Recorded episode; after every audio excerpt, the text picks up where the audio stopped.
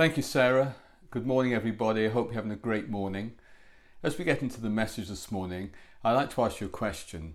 Have you ever got to know somebody that you begin to recognize their voice over and above everything else? Uh, as a child, I often remember being in a room far away from where my mum was in the house, and when she would call, I would hear I might be listening to a record or watching TV, or there might be some distractions, and she might be way, way in another part of the house. And yet, when she called or spoke, I recognized something of the tone, the pitch, the intonation, and it kind of came through everything. So I know, oh, my mum's calling, or she wants me. Uh, I've known Sarah now since 1983 and over those years, the same thing has, has grown to happen where Sarah can be upstairs and she might call down and the washing machine might be going or I'm in the on the telephone call or distracted by something and I can hear a calling. Also, uh, we've discovered this great thing that Sarah has a kind of whistle, which is um, it's not a loud whistle, but um, it's a whistle that has a, a, kind of pitch to it that even if I'm in tex- Tesco Extra and she is right, right back at the other part of this store, she can whistle and I'll know where she is. It's really, really useful because she's quite softly spoken. Uh, it can get my attention straight away, and we found that really brilliant. But I want to talk to you today about something similar in the sense of hearing and learning to recognize the voice of God in whatever situation you're in. But He wants to speak to you. He wants you to know that He loves you. He wants to communicate to you and He wants you to recognize His voice. There's a wonderful passage in John chapter 10 which speaks about Jesus being the Good Shepherd and how we're His sheep. But a big part of Him being our shepherd is us recognizing and listening and following His voice. So let's read it together. John chapter 10. The one who enters by the gate is the shepherd of the sheep. The gatekeeper opens the gate for him, and the sheep listen to his voice. He calls his sheep by name, and he leads them out. When he has brought out all his own, he goes on ahead of them and his sheep follow him because they know his voice. I am the good shepherd. I know my sheep, and my sheep follow me. Just as the Father knows me, and I know the Father, I lay down my life for the sheep. I have other sheep that are not of this pen.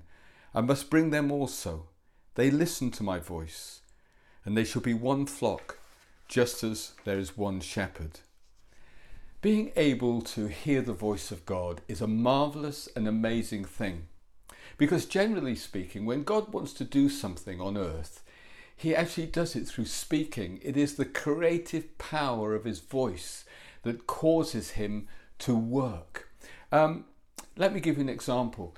Before the world existed and before light existed, the Father said, uh, God said, Let there be light, and there was light. Amazing that as God spoke, it not just was information or communicating his intent, there was creative energy and power in his spoken word, and light was formed. It says that the earth was formless and in chaos, and God spoke and brought order into the chaos so that the world could have life and be prosperous and fruitful. He said, Let the land be separated from the sea, and it was. Let the rivers and the seas teem with living things, and it did. Let the land be full of animals, and they were. Let vegetation spring forth, and let man be planted on there and put in there. And he blessed them, and God brought order into the world and into creation so it could be fruitful and an habitation for human beings that we may prosper in life. And so all of this came about by God said, God said, God said. And so his word and his voice is more than information, but it's a creative force for good in the world and in our own lives. And so, what a wonderful thing to think that even in chaos, supposing there's an area of life that's in chaos, out of control, one can't get a handle on it the voice of God, when we hear His voice, it can bring order into that. It can even bring life where there's death and barrenness. Jesus' friend Lazarus was in the grave for three days, and he went up to the grave and he said, Lazarus, come out. And just by the power of his voice, Lazarus came out of the grave and was alive again. How amazing to think that there could be barren areas or dead areas or unfruitful areas or desert areas in our life. And we can hear God speak into those areas, and everything that is barren can be turned to life and be fruitful again. And God can do that for you, and He wants to do it for you, and He wants to do it for me. In even in areas where we feel confused and in the dark, it says, Your word is a light to my path. And as we hear His voice, it brings clarity, vision, understanding, and a way forward as we go forward in life. It even has the power to sustain and preserve us. Listen to what the Bible says concerning Jesus and His word. The Son is the radiance of God's glory, the exact representation of his being, sustaining all things by the power of his word. What an amazing thing that God's word sustains everything in life and holds it together. And his voice and his word, in your experience, in my experience, can hold us together and preserve us and sustain us. So, hearing the voice of God for ourselves is a magnificent and wonderful thing and a precious gift. So, as we get to know and hear God's voice, we can grow in knowing Him and having more of His activity in our life. In fact, I would say that nearly every major thing God has done in my life and Sarah's life and in the life of the church has first come through us hearing God's voice, God's word, and then acting upon it, and then amazing things taking place. So, here are some keys to hearing the voice of God. Number one, believe you can hear God's voice. In Romans chapter 12, it says this Let he who prophesy prophesy according to his faith. Now, prophecy is the ability to hear the voice of God through ourselves for others. But whether it is uh, hearing God's voice for somebody else or hearing God's voice for yourself, the principle remains the same. That let it be done according to our faith. If we're going to hear God's voice, we have to believe and accept that there is a God and He's personal and He wants to speak to me and He wants to speak to you. In fact, when God made mankind in the beginning, it says He made us in His image. And God is a relational God. He's personal.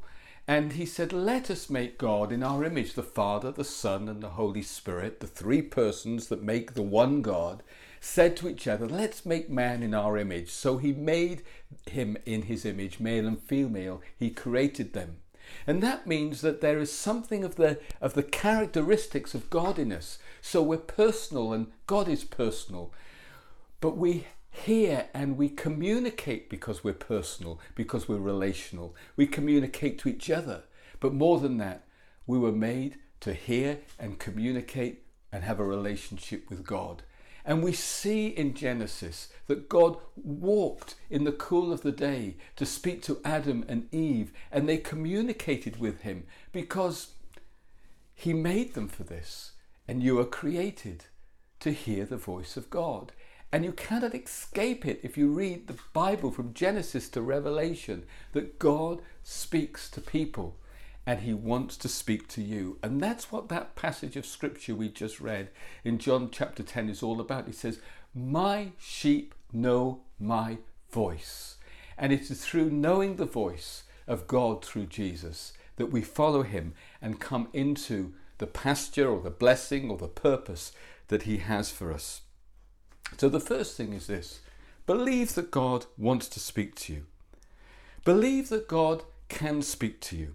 And believe that you're not disqualified from hearing the voice of God.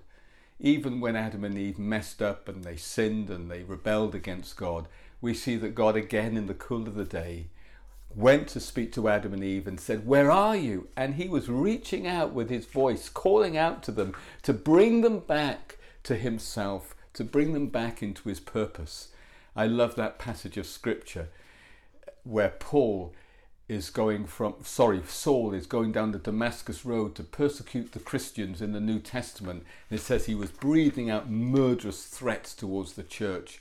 And he had a revelation, an encounter with Jesus who had been risen from the dead. And what did Jesus do to this rebellious, murderous man?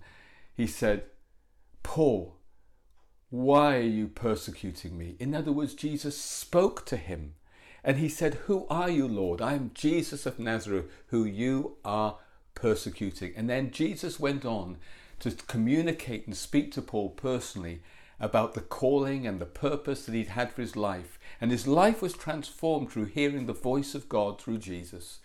And he became Jesus' servant and it was made a tremendous impact all over the world. And much of the New Testament writings are due to Paul that was due to that encounter he had when God spoke to him on the Damascus Road. So nobody is beyond the reach of hearing the voice of God, and that includes you.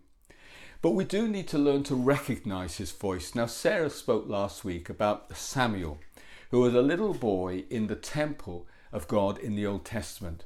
And one night he went down to sleep next to the ark where God's presence, which represents God's presence in the temple, he heard this voice Samuel. And he got up and went to his master Eli and said, What do you want from me, master? And Eli said, Oh, it wasn't me speaking, go back. And then he heard the voice again three times, and three times Eli sent him back. But Eli realized that God was calling Samuel. So he said to him, Samuel, this time when you hear the voice, say, Your servant is listening. Speak, Lord. And the lesson we learn from that is that Samuel, who turned out to be an amazing and accurate prophet in hearing the voice of God in the land of Israel, had to learn to recognize when God was speaking. And one of the keys is that God speaks in a number of different ways and at various times. But the key for us is not so much that God is speaking, but have we learned to recognize when He does speak? So I'd like to speak to you for a few moments about a foundational way for Christians to hear the voice of God. And that is to learn to hear the voice of God deep within our hearts, deep within our innermost being, deep within us, that the Bible calls our spirit. The Bible tells us that there is body, soul, and spirit. Well, the body is the flesh and blood, and the soul is the mind with which you think, and the emotions with which you feel, and the will with which you choose. But you and I also have been created by God with a spirit. And our spirit is the part that has was intended to have a relationship with God and know God and hear God and commune with God and be at one with God. And it is in this place that God wants to speak to us. It's like a spiritual ear. We have physical ears, but our spiritual our spirit is like our spiritual ear. Some people call it our innermost being. Sometimes the Bible calls it your inner man or your spirit. But deep within us, we have a spirit.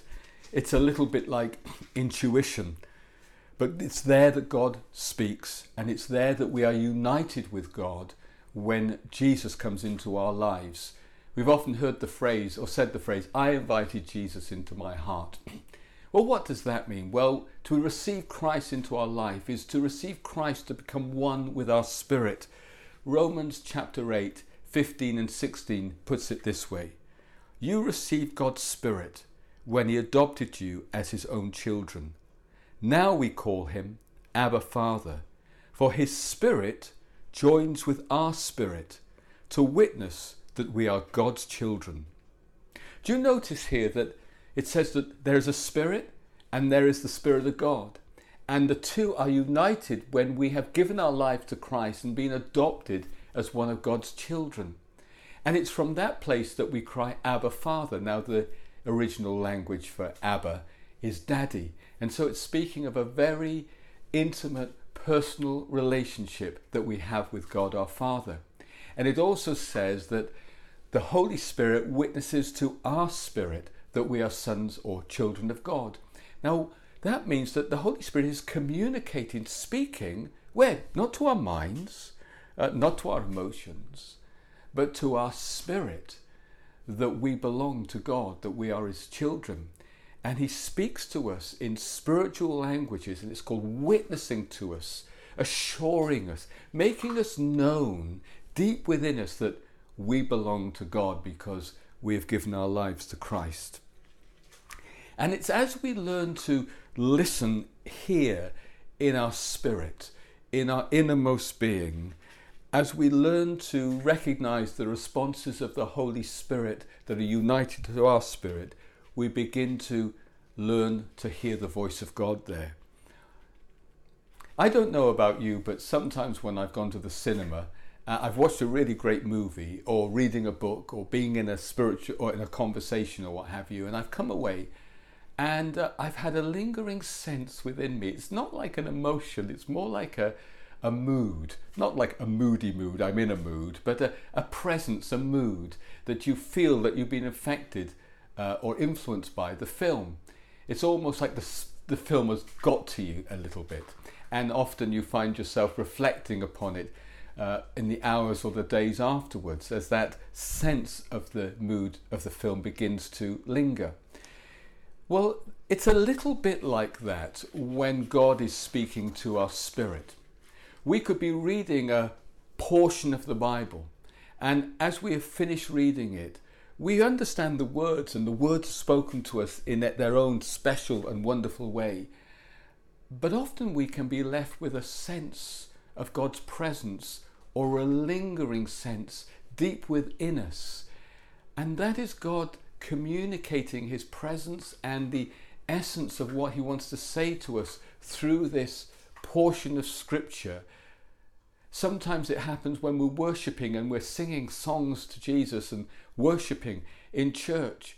And there's a moment when we begin to sense the presence of God and something wonderful in our spirit as we're singing that song. It might be this love, it might be this peace, it might be this assurance, it might be just a deep awareness of His presence. But we begin to deep within us begin to sense something wonderful. And even after the song has gone and the silence fills the room, the lingering presence of what God is to us and is seeking to communicate to us remains. It might be after a spiritual conversation with a friend, and it very, very often happens in prayer where we're beginning to pray. And after we spend some time in prayer, when we come to the end of it, there is a lingering presence and sense of God in our spirit. The Bible says deep calls to deep, and it's the deep things of the Holy Spirit speaking to the deep things of our spirit within us, His will and His purpose and His love and His desire, and communicating to us. So I want to encourage you in these moments when you're in prayer or reading the Bible or worship or a spiritual conversation to take note of this lingering sense within your spirit, especially when you've been in a in a worshipful or spiritual atmosphere. And put a language around it. Try to put words to interpret what you're feeling Try to put a language to what the Holy Spirit is communicating to you in those moments. And you can begin to then understand humanly, in essence, what the Holy Spirit is trying to communicate to you spiritually. And then, having done that, test it, whether it's of God or not, by checking it out with the Bible or referencing it with the Bible, because the Bible is God's word to us and it's God's handbook and guidance. So God isn't going to communicate anything to us by the Spirit that contradicts or isn't supported by the Bible. So test it out by the Bible.